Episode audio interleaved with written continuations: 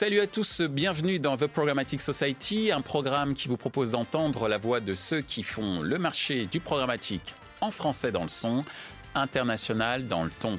Une émission soutenue par OnePlus Opti Digital, Prisma Media Solutions, Smiley Wanted et Xander, avec pour partenaire média Redcard, partenaire opérationnel, le MBA spécialisé Digital Marketing and Business de l'EFA. Ce contenu est accessible également en podcast sur les principales plateformes d'écoute. Cette semaine, notre thème est le suivant. Quelle stratégie de monétisation alternative pour les éditeurs?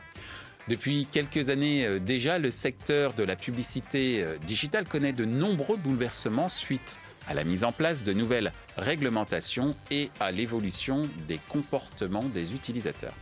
Afin de permettre aux éditeurs de continuer à monétiser leur audience, de nouveaux outils ont vu le jour, faisant ainsi naître le terme de monétisation alternative. Afin d'échanger sur ce sujet et comprendre les enjeux qui se cachent derrière ce terme, nous demanderons à nos invités ce que leur évoque le sujet de la monétisation alternative quelles sont les difficultés rencontrées par les éditeurs aujourd'hui? Quelles solutions publicitaires peut-on mettre en place pour répondre à ces enjeux? Pour en discuter, Sébastien Mout de Opti Digital, Augustin Decré de IAB France, Paul Cocheteux de Prisma Media. Bonjour Paul. Bonjour. Bonjour Sébastien. Bonjour. Bonjour Augustin. Bonjour Michel. Nous sommes là pour parler de monétisation euh, alternative et d'où ma toute euh, première question et Paul je te demande d'y répondre en, premier. Euh, ça évoque quoi pour toi le sujet de la monétisation alternative? Alors pour faire court, monétisation alternative dans notre domaine, en tout cas de la pub digitale, ben, c'est tout ce qui n'est pas directement de la publicité digitale tous les revenus complémentaires que, en tant qu'éditeur, on pourrait obtenir autrement qu'avec de la pub stricto sensu. Ce qui est d'ailleurs assez amusant parce qu'au départ, la pub elle-même est une alternative ou un complément de revenus par rapport à un business qui est plutôt de la vente dans le cadre de la presse magazine, de la vente au numéro ou alors de l'abonnement. Bref. Donc dans le digital, en fait, les alternatives à la vente de publicitaires euh, telles quelles, ben, euh, ça peut tourner autour de l'abonnement. D'ailleurs, amusant parce que du coup, il y a un, il y a un effet inverse de ce qui s'est passé avant. L'abonnement digital qui devient de plus en plus une alternative pour certains éditeurs, pas pour tout le monde. Euh, la vente de data, la vente de données brutes en fait qui peut aider les annonceurs à euh, bah, mieux segmenter l'audience et on pense que on va en parler après mais c'était un nice to have jusqu'à maintenant et pour les annonceurs et les agences maintenant ça va être un must have auprès de l'éditeur. Les insights, euh, c'est lié à la data mais c'est différent, c'est-à-dire la connaissance client que je peux apporter à euh, un annonceur. Qu'est-ce que je peux lui apprendre qu'il ne connaissait pas de la part de, ben, de l'habitude de consommation des Français?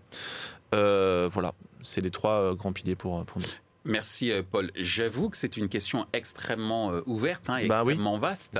Et justement, c'est pour ça que j'ai décidé d'avoir euh, trois acteurs très différents. Tu représentes un éditeur, mais nous avons également Sébastien qui représente une technologie mhm. qui s'appuie aussi d'une certaine manière sur ce que vient d'évoquer Paul, à savoir la data, les insights et peut-être pas que.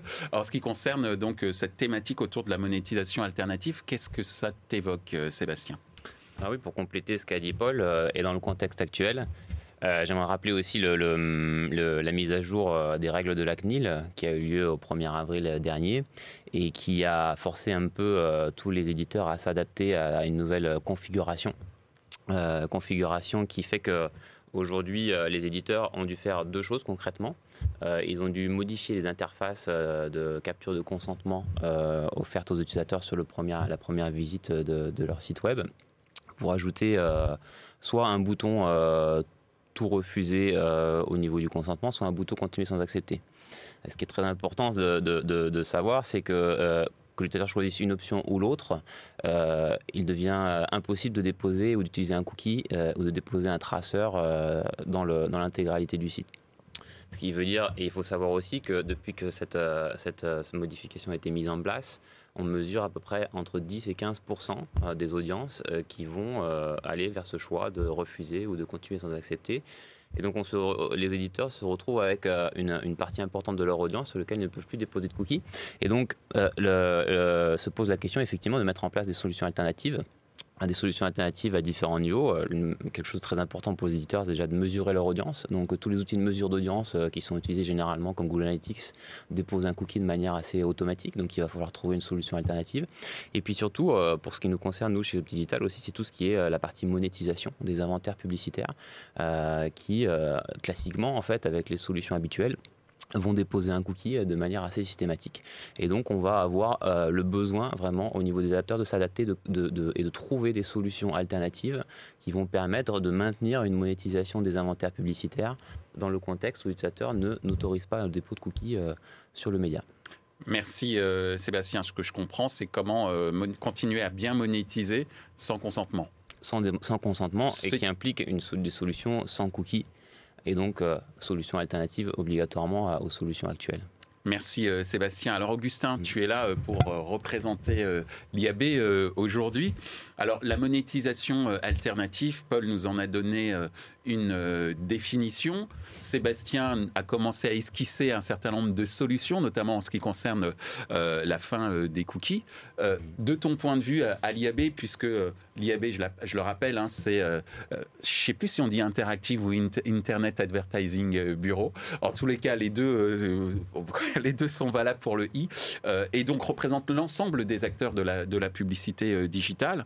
De ton point de vue, qu'est-ce que ça évoque pour toi la, monétisation alternative alors, je ne vais pas rentrer dans la partie alternative à la monétisation, etc. Moi, ce que, ce que ça, ça, y a un, ce que ça implique et ce que ça. L'écho, pour moi, ça veut dire que la publicité ne remplit pas 100% de son objectif. L'objectif de la publicité, c'est de financer des, des, sites Internet. Mmh. ça permet d'avoir un accès à ces sites Internet gratuitement. Et ce qu'on voit, c'est que d'un côté, on a un nombre d'impressions qui augmente, le nombre d'utilisateurs augmente, mais le nombre d'impressions publicitaires monétisables baisse. Pourquoi? Parce qu'il y a plus d'adblockers, parce qu'effectivement, euh, il y a euh, le consentement, il y a des gens qui ne veulent pas donner leur consentement, donc il y a des gens qui ont choisi de monétiser ou pas ces impressions, etc. Donc pour moi, l'alternative, c'est-à-dire que la publicité ne remplit pas son rôle. Et il y a peut-être des choses à faire pour justement réengager avec l'utilisateur pour que la publicité puisse euh, jouer un rôle majeur justement dans, dans l'écosystème. Alors, merci Augustin, parce que tu as aussi un petit peu anticipé, et c'est très bien parce que tu fais la transition avec euh, la question suivante. Tu as évoqué euh, le rôle que ne jouait plus la publicité, puisque... Tu joues, mais voilà, c'est dans le cadre de ta question. tout à fait. Mais tu expliquais effectivement que malgré l'augmentation des impressions, eh hum. bien, on va dire que les impressions accessible ou euh, valide pour une publicité, euh, j'allais dire, euh, efficace aux yeux des annonceurs et aux yeux des éditeurs, hein, lui a tendance, ce chiffre a tendance à plutôt, proportionnellement a, tendance à baisser. C'est une des difficultés. D'où ma seconde question quelles sont les autres difficultés rencontrées par les, les éditeurs aujourd'hui en termes de, de, monétisation, de ton point de vue, Paul? Bah, je pense que si on doit le résumer, il y a beaucoup de choses qui sont liées au scale, je trouve. Qu'est-ce que tu entends par scale? C'est le volume qu'on peut apporter à nos clients hmm. sous toutes ces formes. Les audiences, les impressions publicitaires, la vidéo. Euh, le volume, ça signifie aussi que ça veut dire qu'on peut avoir un volume d'affaires suffisant pour recruter les meilleurs experts et développer notre propre brique header bidding et conseiller tous nos clients sur le SPO, euh, qui sont des choses qui sont très techniques, très spécifiques. Et donc sans scale, c'est difficile pour un éditeur de réussir à internaliser ses compétences. Bref, j'ai l'impression que dans ce marché, en fait, il y en aura de plus en plus pour les gros. Et peut-être, malheureusement, euh, que ce sera plus compliqué pour les plus petits en fin de compte. D'où cette euh, problématique autour du volume Oui, et en fait, on le voit aussi dans notre, notre sujet, c'est-à-dire que la régie demain qui sera capable de, de continuer euh, sur des taux de croissance intéressants, ce sera la régie qui pourra apporter le plus de volume consenti, non adbloqué et ainsi de suite. Donc le côté scale, il est hyper important euh, parce que demain, les clients, ils vont vouloir une solution simple, simple, pour adresser en fait ces, euh, nouveaux usages de la publicité web. Merci euh, Paul. Alors euh, à l'instant, euh, Sébastien, Paul vient de nous évoquer cette notion de, volume et un volume qui se doit être qualitatif. Hein. donc c'est pas seulement la quantité, mais c'est la qualité de cette quantité. toi, en, discutant avec un certain nombre d'éditeurs, quelles sont les, difficultés que tu, que tu vois lorsqu'ils t'expliquent leur volonté de monétiser leurs espaces? Oui, bah, je suis tout à fait d'accord avec ce qu'a dit Paul, c'est-à-dire qu'en fait, il faut avoir un certain volume pour avoir la capacité à s'adapter. la grande difficulté que vous rencontrez la majorité des éditeurs aujourd'hui, c'est justement être d'être suffisamment agile et d'avoir la, la, capacité et les ressources internes en fait pour pouvoir euh, mettre en œuvre un ensemble de solutions alternatives. Les solutions alternatives, c'est bien, euh, ça apporte euh, des solutions pour des nouveaux contextes de consentement ou des solutions cookie-less, mais ça demande un, un vrai, c'est un vrai challenge pour les éditeurs parce que ils ont déjà aujourd'hui des solutions intégrées, un ad server, une solution de mesure d'audience, etc. Et ils vont devoir rajouter de nouvelles, de nouvelles intégrations, de nouvelles solutions techniques, mettre en œuvre des nouvelles stratégies, ce qui veut dire qu'ils vont devoir se former, euh, éventuellement signer des contrats avec des nouveaux partenaires, des nouveaux partenaires euh, intégrer techniquement ces solutions sur leurs médias. Ils vont devoir ensuite... Euh, le résultat, c'est qu'avec plusieurs solutions, souvent, on va avoir plusieurs interfaces de gestion, plusieurs interfaces de reporting, et, et, ça ajoute une complexité énorme pour les éditeurs qui vont devoir jongler avec euh, différentes solutions et, trouver comment, euh, comment les optimiser pour euh, maintenir des résultats suffisamment élevés. Alors je peux, Merci je de rebondir rapidement, c'est très intéressant parce que je suis d'accord avec le fait que notre marché devient de plus en plus complexe. Mhm. Paradoxalement, là où on se disait que le programmatique allait tout simplifier, je parlais de simplicité juste avant, ben, en fin de compte, c'est de plus en plus compliqué, c'est vrai pour les éditeurs, de s'y retrouver dans toutes ces solutions qui existent à travers le marché. Quoi. Donc simplification euh, des solutions, on va dire peut-être agrégation. Alors si quelqu'un arrive à trouver une sorte de métatechnologie programmatique, ce serait, euh, ce serait top. Euh, mais justement par rapport à cette nécessité de volume, ce que tu évoquais tout à l'heure Paul, cette nécessité d'agilité qui peut-être peut permettre à des éditeurs moins gros quand même essayer de voir la lumière au bout du tunnel. Hein. Mhm. de ton point de vue, puisque justement tu représentes ces éditeurs mais aussi les acheteurs qui sont aussi bien gros euh, que petits. C'est quoi les difficultés que tu, que tu vois euh, poindre chez, chez les éditeurs, de ton point de vue, Augustin? Alors, je vais parler de l'ensemble de l'écosystème. Déjà, des défis et des difficultés, on en a plein. C'est vraiment un secteur qui est alimenté, qui est en permanente transformation, etc. Mais il y en a trois majeurs. Le premier, il y a des défis réglementaires il faut quand même s'adapter. C'est-à-dire que depuis 2018, donc GDPR, mais euh, aux États-Unis, euh, les, nouvelles recommandations de la CNIL, etc. Donc il faut pouvoir s'adapter.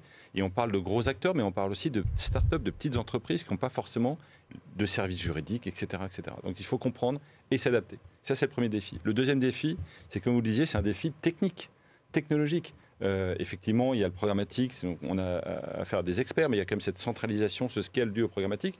Mais il y a aussi des défis technologiques qui nous sont, euh, euh, par répercussion, imposés, comme la fin des, cookies sort parties. Donc ça, c'est un défi majeur.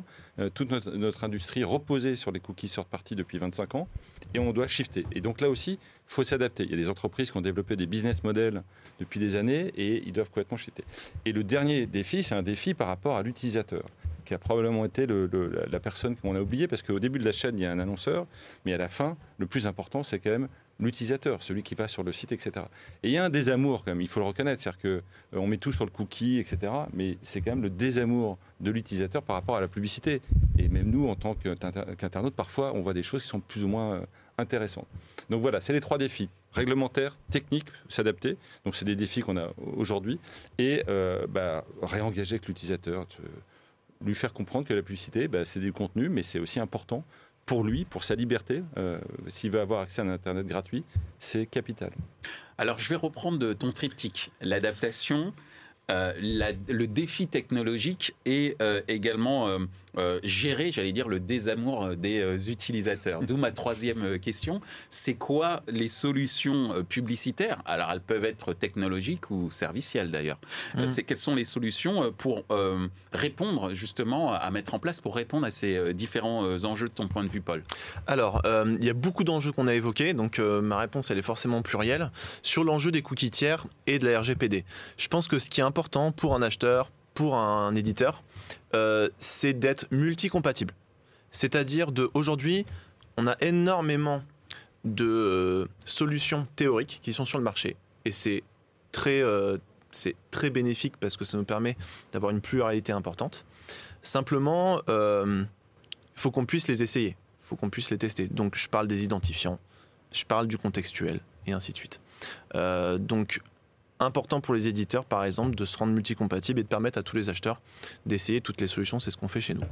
D'autres solutions côté scale, bah, c'est tout simplement le travailler ensemble, en fait, le travailler avec euh, l'Interpro. Mhm. Et c'est vrai qu'aujourd'hui, on est euh, dans un marché qui est, euh, qui est, quand, même, qui est quand même énormément ben, dominé, on va dire, par, par un acteur, que je ne vais pas citer ici. Et donc forcément, et donc forcément, si, euh, si tous les éditeurs ensemble veulent avoir du poids par rapport à ce genre d'acteurs, bah, forcément, il faut travailler ensemble.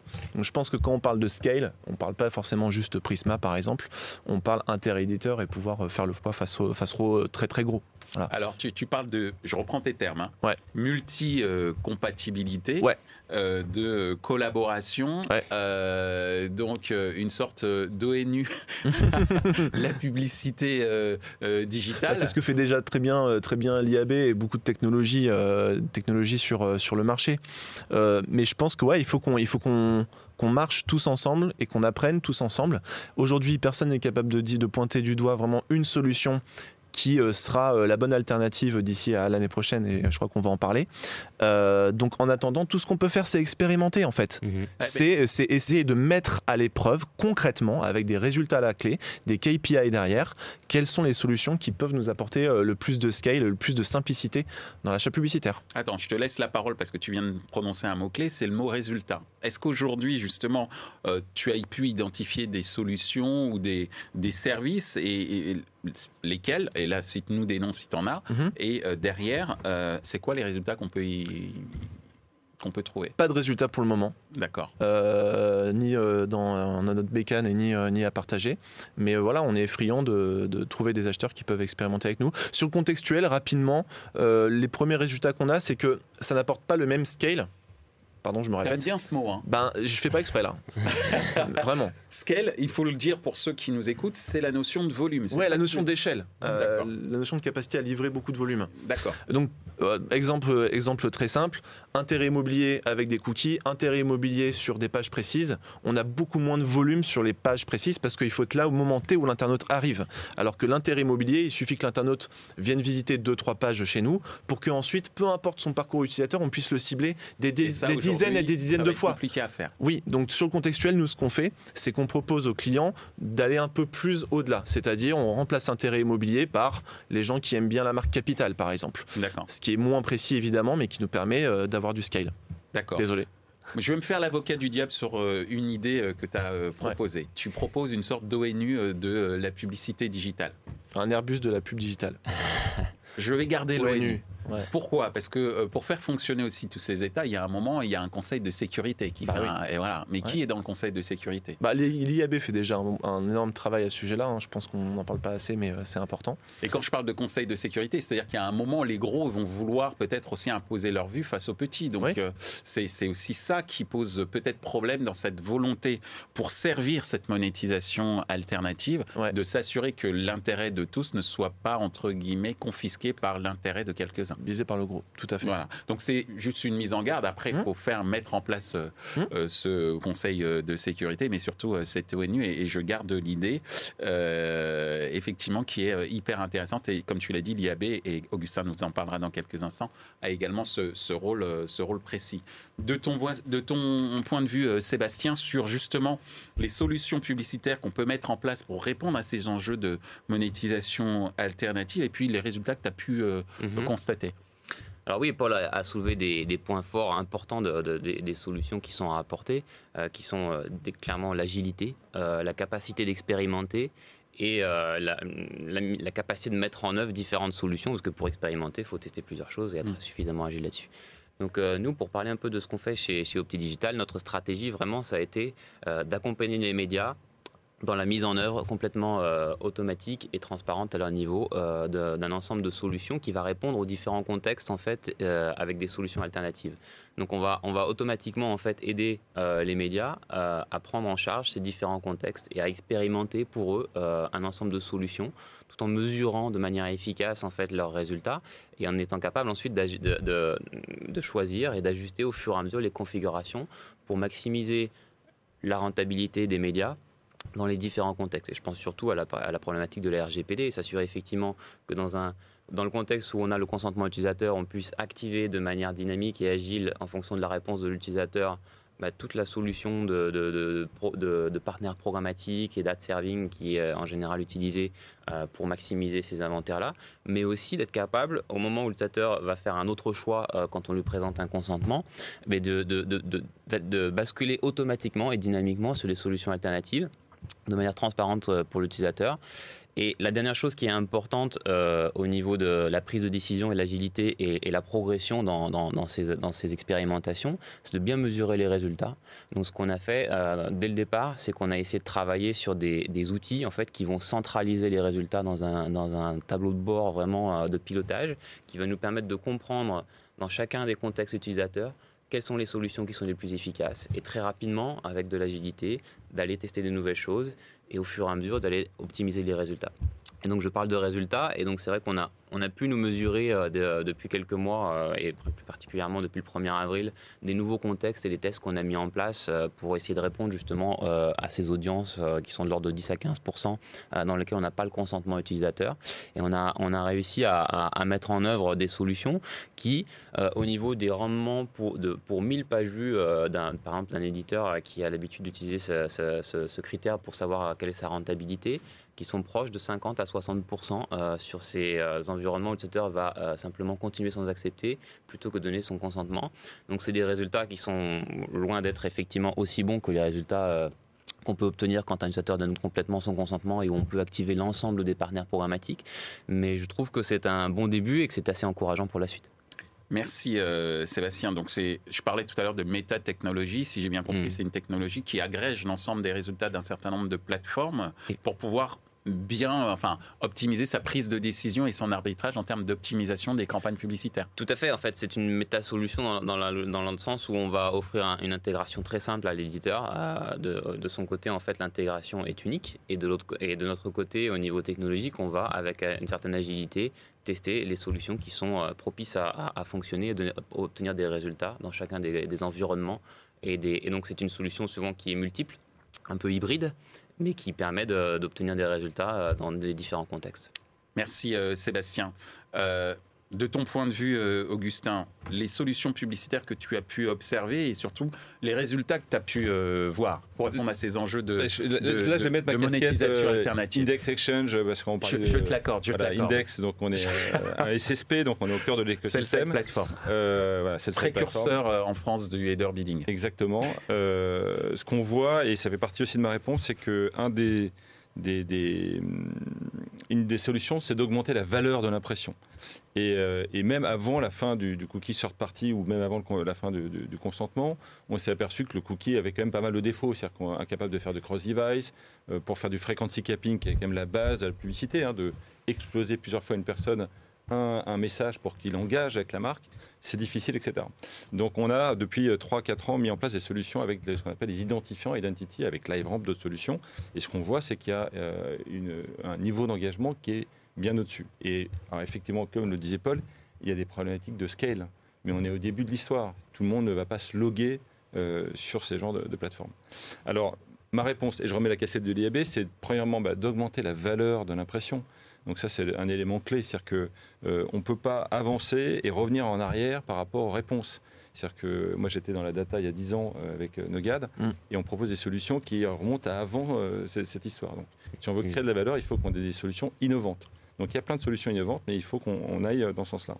Pour que ça fonctionne, il faut augmenter le, le nombre d'impressions disponibles. Donc on va augmenter la valeur, il faut aussi augmenter le, nombre d'impressions disponibles. Mhm. Si on veut que... Quantité et qualité. Voilà, quantité et qualité, mais c'est une, une, une, base. Donc il faut euh, expliquer à l'internaute pourquoi il faut qu'il engage. Alors on peut toujours monétiser effectivement les impressions non consenties, mais c'est quand même plus de valeur d'avoir quelqu'un qui, euh, qui répond dynamiquement euh, avec la marque. Et ça, c'est un point élément, enfin un élément clé. On a, on a oublié que l'internaute était la clé de voûte de notre industrie. Et on ne lui a pas dit que bah, finalement, euh, il allait gratuitement sur Internet, grâce à la publicité. Il faut qu'on soit plus explicite là, nous aussi. Euh, et, plus, euh, et le dernier, dernier point, et là c'est un, élément clé, et c'est en direction des éditeurs que je m'adresse, il faut du contenu de qualité. J'imagine que quand on va sur Capital, s'il n'y a Mm. pas un contenu de qualité, on, on fuit le, le média. Mm. Et ben de la même manière, la publicité doit être, doit être de qualité. Et alors, je ne veux pas pointer quelqu'un du doigt, mais parfois, quand on va en, en bas de page, on a parfois des publicités qui ne sont pas de très bonne qualité. Même Moi- sur des contenus de qualité. Voilà, et, et- et même sur des contenus de qualité. Et alors, je vais, prendre je vais faire un exemple. Euh, quand vous allez chez un, sur un site premium, c'est comme si vous alliez dans une épicerie, une épicerie haut de gamme. Et vous allez acheter des tomates très chères, et dans ce kilo de tomates, vous avez deux tomates pourries. Et bien, c'est exactement pareil. Je ne retournerai pas sur, enfin, chez cet épicier parce que la qualité de ce qu'on m'a annoncé n'est pas la même. Donc, il faut qu'on soit très vigilant sur la qualité de, de la publicité. C'est un, des, un, des, des- chantiers que l'IAB avait engagé avec d'autres associations, mais il faut qu'on soit très, très, très vigilant là-dessus. Et c'est un rôle majeur euh, qu'ont les éditeurs. Merci euh, Augustin. On en arrive euh, déjà à la dernière question. Ce que j'ai compris quand même hein, sur ce qui vient d'être dit, et je vais reprendre euh, les termes que tu as utilisés, donc le fait d'augmenter la valeur de l'impression, le volume, être également, ben voilà, c'est-à-dire qu'on fait un métier de communication, mais on ne sait pas communiquer auprès de ceux qui sont, comme tu l'as dit, la clé de voûte du marché, c'est savoir les utilisateurs indiquer aux utilisateurs que la gratuité euh, de l'Internet, c'est ce qui permet, entre guillemets, une certaine liberté d'expression. Euh, Certains diront que je pousse le bouchon un peu loin, que c'est un petit peu philosophique, mais c'est une réalité. C'est que euh, grâce à la publicité, un certain nombre de gens peuvent s'exprimer euh, Mm. euh, et accéder surtout à une information euh, gratuitement. Je ne parle pas du contenu en tant que tel, mais juste le fait de pouvoir accéder à cette information. Donc, être explicite en tant qu'acteur du marché pour dire aux gens, ben voilà, si vous avez Internet gratuit, c'est parce que la publicité est là et on va essayer de vous en fournir, ou en tout cas de vous proposer des publicités qui soient plus qualitatives, quitte à ce qu'elles passent pour des publicités servicielles aux yeux de l'utilisateur. Mhm. Enfin, dernier, po- dernier point, et non des moindres, c'est euh, du contenu euh, de qualité. Donc, une fois qu'on s'est dit tout ça, ma dernière question, c'est comment vous voyez euh, l'année euh, 2021 en termes de monétisation pour les éditeurs et surtout en termes de monétisation alternative Ouais. de ton point de vue, Paul? Ouais. Alors, euh, point très intéressant. Je crois qu'il y a une étude, alors je me souviens pas très bien, mais je crois qu'il y a une étude qui disait qu'un Français sur deux n'avait pas conscience que c'est la publicité qui finançait les sites web. hein. Mhm. Donc on a un gros boulot Mm. d'éducation effectivement. Euh, chez Prisma, on a commencé à bien le faire avec euh, notre stratégie de cookie wall, hein, claire et affichée, qui explique à l'utilisateur voilà, si tu euh, viens sans accepter le consentement, malheureusement aujourd'hui, on ne gagne pas assez d'argent pour euh, continuer notre activité. Donc euh, c'est important que les internautes le sachent. Maintenant, pour dire euh, ce qui va se passer cette année, alors je vais prendre ma petite boule de cristal les expérimentations, dont j'ai déjà tout parlé. Je pense que si tu me réinvites gentiment, Michel, l'année prochaine, je pense Avec que je pourrais te donner les premiers résultats de ce qu'on a, ce qu'on a voulu mettre en place sur les identifiants, sur le contextuel, sur peut-être les cohortes, qui sait. Peut-être qu'on pourra faire des choses comme ça euh, dès, euh, dès l'année prochaine.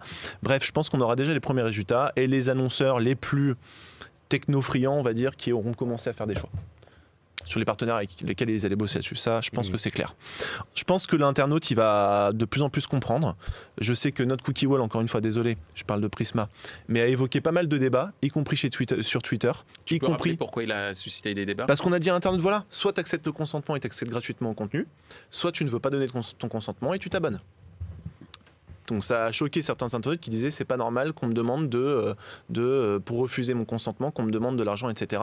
Et en fait c'est- c'est des débats qui sont très sains parce que derrière ça nous a permis avec les équipes de réagir auprès des internautes directement hein, sur Twitter pour expliquer écoutez voilà comment le marché de la publicité fonctionne aujourd'hui.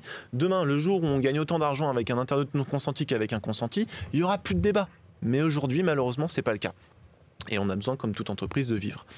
Euh, et d'ici la fin de l'année, euh, je pense que les liens avec les annonceurs et les, entre les annonceurs et les éditeurs vont se resserrer. Comme je l'ai dit au début, en fait, la data devient vraiment une nécessité côté annonceur et rien de mieux que de venir la chercher là où elle a été collectée au départ, pour toutes les raisons qu'on connaît euh, aujourd'hui sur le marché. Et dernière chose, euh, sur le côté scale, je pense qu'il va y avoir des, euh, des- des rapprochements peut-être qui, vont euh, qui vont se faire. Nous, chez Prisma, pour l'instant, on propose une solution qui s'appelle Prismadex Plus, qui permet en fait à n'importe quel éditeur d'intégrer notre place de marché programmatique, à la fois niveau commercial, les deals, etc., et technique, le header bidding, et ainsi de suite. Donc voilà. Futur Amazon des éditeurs premium? Bah, je sais pas si on peut y arriver. En tout cas, Je me perds. en tout cas, en tout cas, sérieusement, on a intérêt à s'inspirer de ce que font les GAFA plutôt qu'à essayer de. D'où mon Voilà. analogie, euh, certes peut-être Je pense qu'on a beaucoup mais- à apprendre d'eux. Très bien, merci beaucoup euh, Paul. Euh, très rapidement Sébastien, comment toi tu vois la monétisation pour les éditeurs 2021 et surtout cette femme via ce prisme de monétisation alternative? Alors oui, euh, les perspectives d'avenir, je pense qu'on on est assez optimiste en fait sur la capacité euh, du marché et des différents acteurs à s'adapter, à être suffisamment agile. Je crois que c'est pas la première fois effectivement qu'il y a des évolutions, du besoin de, solutions alternatives. Donc euh, et on a toujours vu le marché et les, différents acteurs être très agiles et offrir des solutions. Donc on est assez optimiste à ce niveau-là. Les premiers résultats qu'on a constatés aujourd'hui. Dans les solutions, dans les expérimentations qu'on a fait sont plutôt encourageants.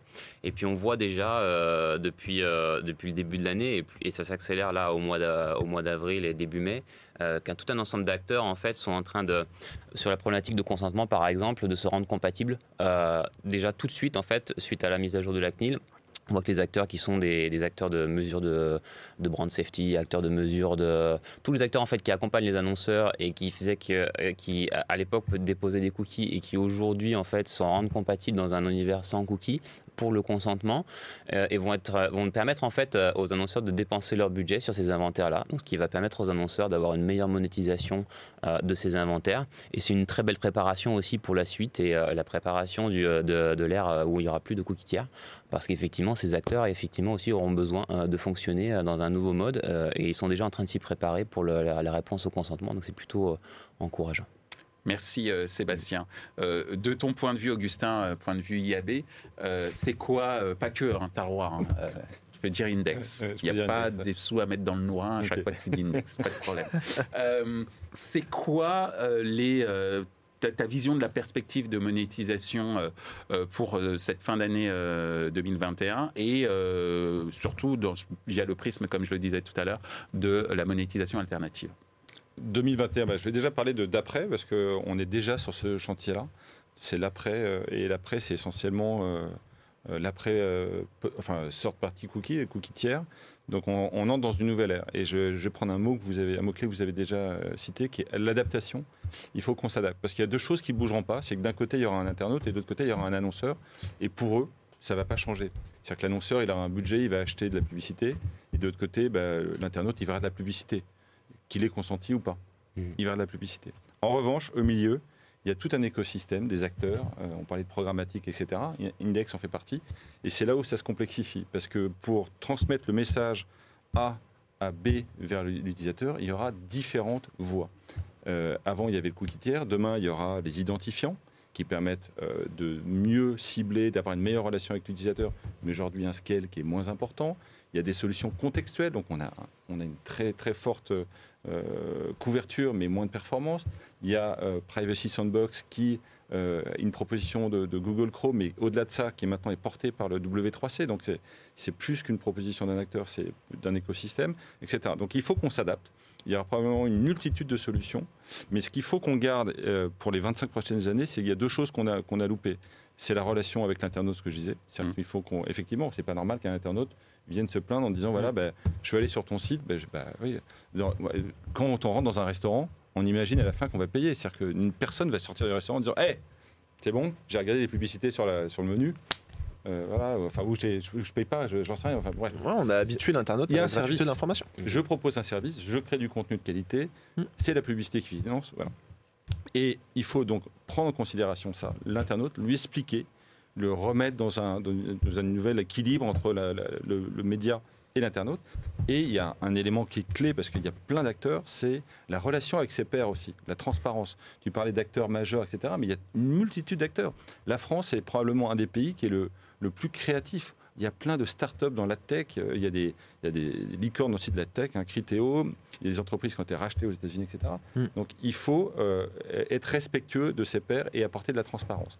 Donc euh, il faut voilà, donc l'adaptation et euh, travailler ensemble. Je pense que c'est, un- vous l'avez dit tous les deux, et c'est un élément euh, clé du succès de demain. Merci euh, Augustin, Euh, merci Paul, Merci. merci Sébastien, mais avant qu'on se quitte, je sors cet objet, enfin cet objet, c'est ces objets là qui sont euh. Voilà, qui font référence en sport. Très rapidement, est-ce que tu peux nous expliquer de quoi il en ressort? Pourquoi je sors mes, mes baskets? C'est les miennes, hein, je précise.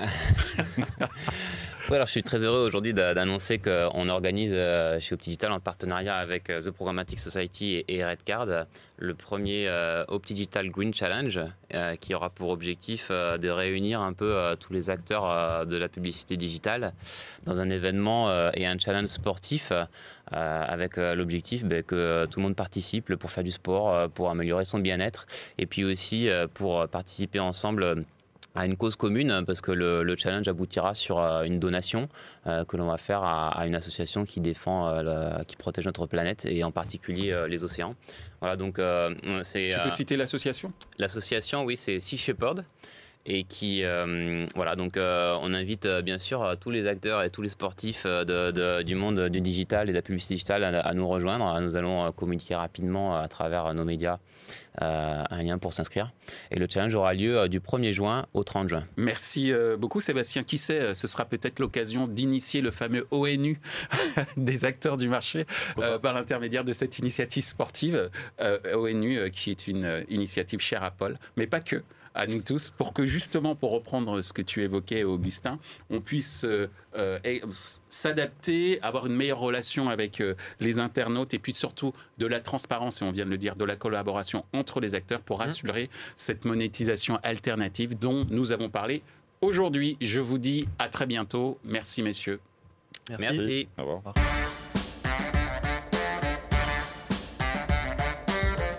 Ainsi s'achève ce débat autour de la monétisation alternative pour les éditeurs. Ce contenu est accessible en podcast sur les principales plateformes d'écoute. Merci à OnePlus Opti Digital, Prisma Media Solutions, Smile Wanted et Xander pour leur soutien, ainsi qu'à notre partenaire média Redcard, partenaire opérationnel, le MBS spécialisé Digital Marketing and Business de l'EFAP. Merci également à l'ensemble des équipes d'Altis Media pour la réalisation de ce programme. Post-production, traduction et sous-titrage par Uptown.